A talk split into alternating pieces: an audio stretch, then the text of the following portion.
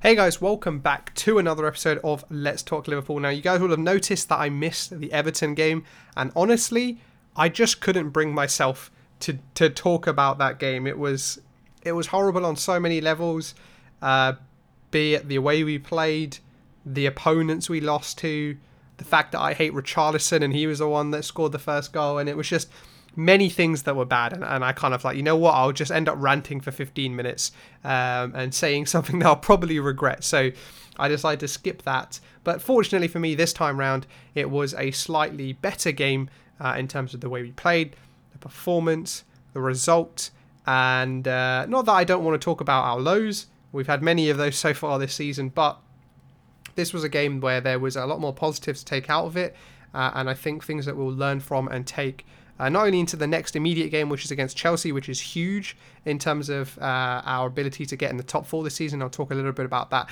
later on in this episode, um, but also just to just to that that process of healing our confidence and, and healing the wounds that have just opened up and continue to grow and grow uh, over the past couple of months. But before going into the game, obviously during the week, uh, after the Everton game, we had what seemed like just a series of, of bad news. Uh, we saw some positive stuff on, on social media of Virgil van Dijk and Joe Gomez back in you know in their individual trainings, but we obviously had the the bad news that Henderson had to have yet another uh, piece of surgery, and he'll be out for probably six weeks. But often is the case with any type of surgery that it's probably longer than that. Um, and he'll be thinking about his Euros as well. Um, but then also the the sad news about Alisson Becker's uh, father passing away in Brazil as well, which you know, uh, with, with Klopp's mother passing away and then Alisson's father passing away, that stuff affects both the players and the team as well. Uh, when it's someone that close, um, and especially given all of the circumstances that are going around in the world at the moment, uh, that's really, really tough uh, to take for anybody. Um, and it was just kind of yet another piece of um, very sad news that, that ultimately felt like it could impact and, and, and derail the football side of things, which which isn't important in the grand scheme of things, but uh, you know, for, for the purposes of this episode and, and for the purposes of kind of what we're talking about and, and Liverpool FC, the football is is the most important bit. Um, going into the game, and obviously with those injuries and slight changes, we had a couple of changes into the team. Nat Phillips uh, coming in and partnering Ozan Kabak at centre back, and I gotta say I've been loving the uh, the Nat Phillips skinhead look. I feel like he's he's got that. Uh, I don't know, it just gives that kind of rugged. I'm gonna get stuck in for the rest of the season uh, and do a job for my team. Look, love it. Um, with Kabak in centre back and then Adrian in goal coming in for Alisson.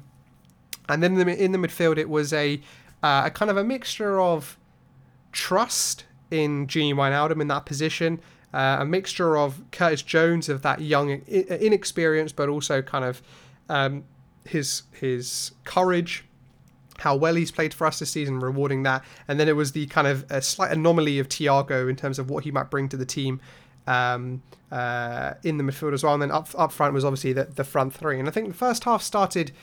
Um, the, the first half evolved in a very strange way. I thought. I thought all th- up until about 30, 35 minutes, we actually had more of the chances. Bobby Firmino had a chance he should have taken.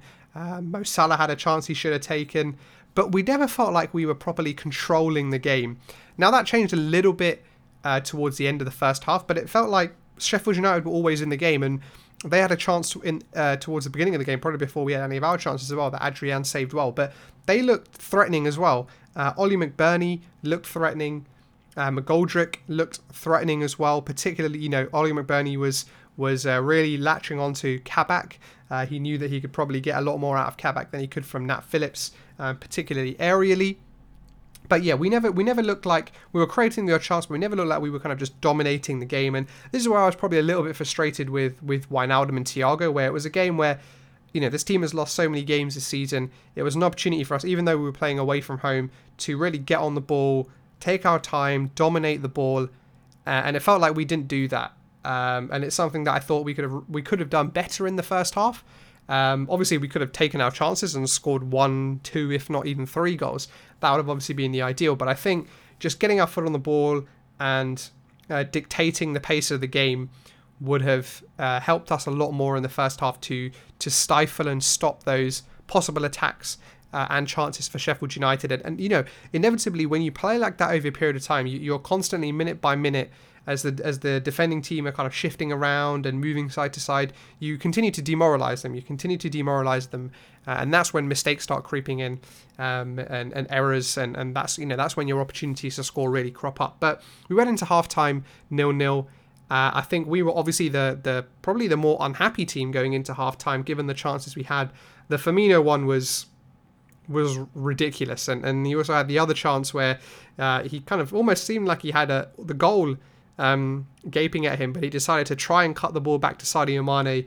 Uh, and I saw something on Twitter which was fantastic, which was someone saying it was almost like uh, Bobby Firmino was playing as if he was trying to complete a FIFA objective, um, in that uh, he was trying to cut the ball back into Sadio Mane for, for the easier goal, whereas probably should have gone and shot uh, himself. Um, and, that's one thing that we've seen probably was more evident in this game than anything else around Roberto Firmino's finishing.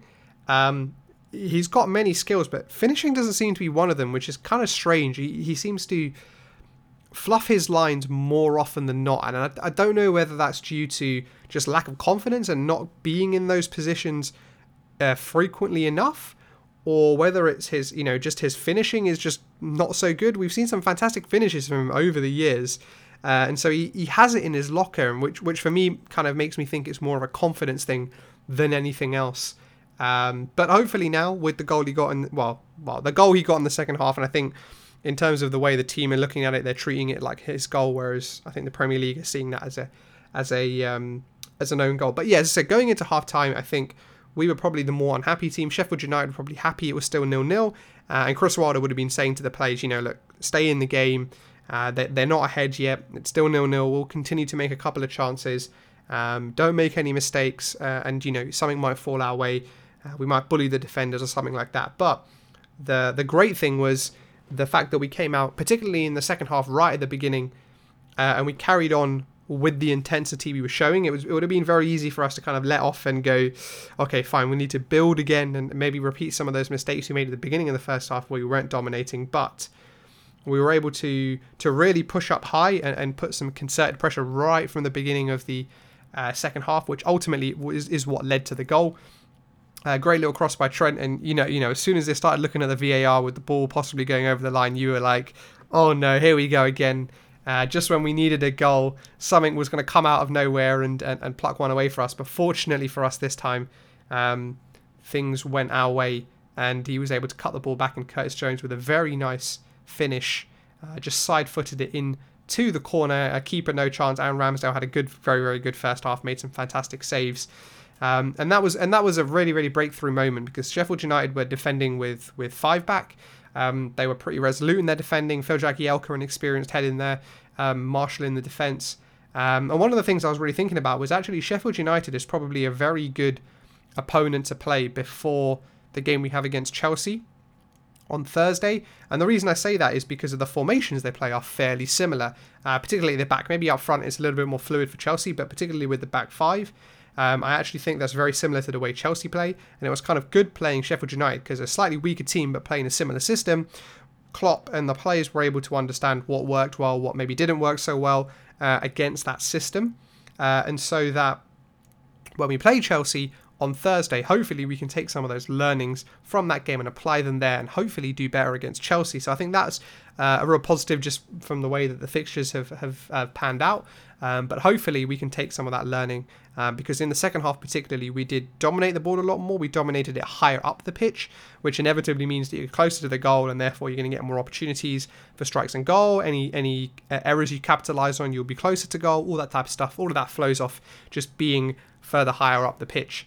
Um, and after that, I think the first goal I think killed Sheffield United a little bit.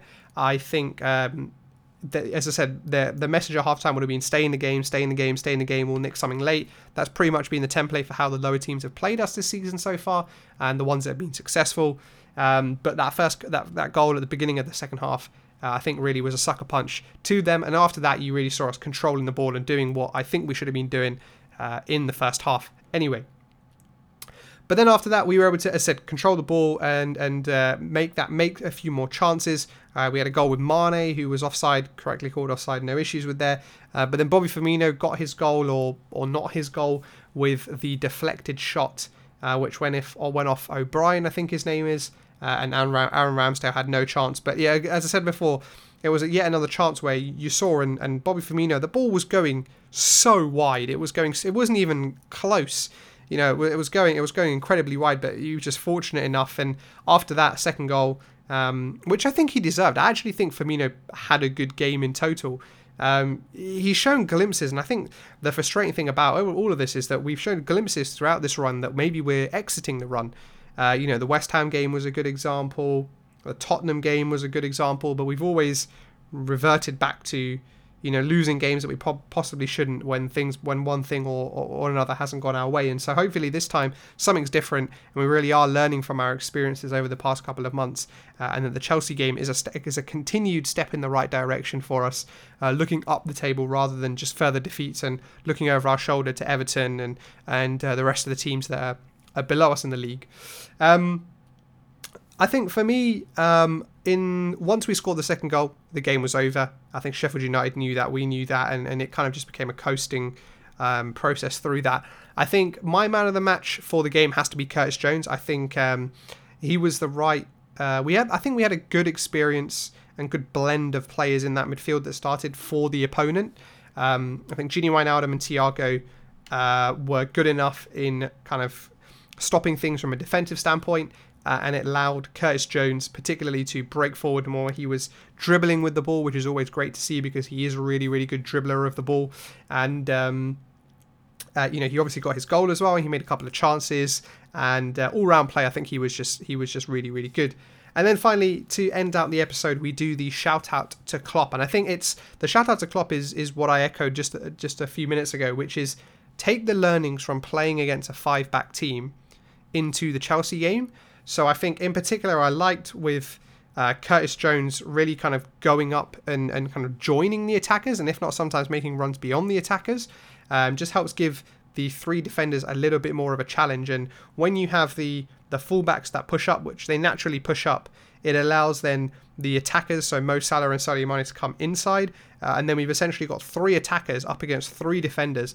Plus, it allows the fullbacks uh, to really push back the wing backs of the opposition. Again, you know, Hudson Odoi uh, and Marcos Alonso or Chilwell will be forced back as a result of that, which really gives us essentially five attacking players. And then when you've got the likes of Curtis Jones and Thiago on the edge of the box picking up the pieces when balls go into the box and when balls get played around, um, and Gini Wijnaldum cleaning up the pieces well, it really helps us recycle the ball uh, and keep that focus and keep that intensity and pressure on the opposition, uh, which ultimately will lead to chances and hopefully goals. But that's it for this episode, guys. I hope you enjoyed this one. We're back again on Thursday for the Chelsea game. Another huge game in our in our quest to try and finish the top four. But uh, make sure to subscribe, guys, if you're watching this on YouTube, and follow if you're listening to this on the pod, on any podcast app. But thank you all for listening, and I'll catch you guys on the next one.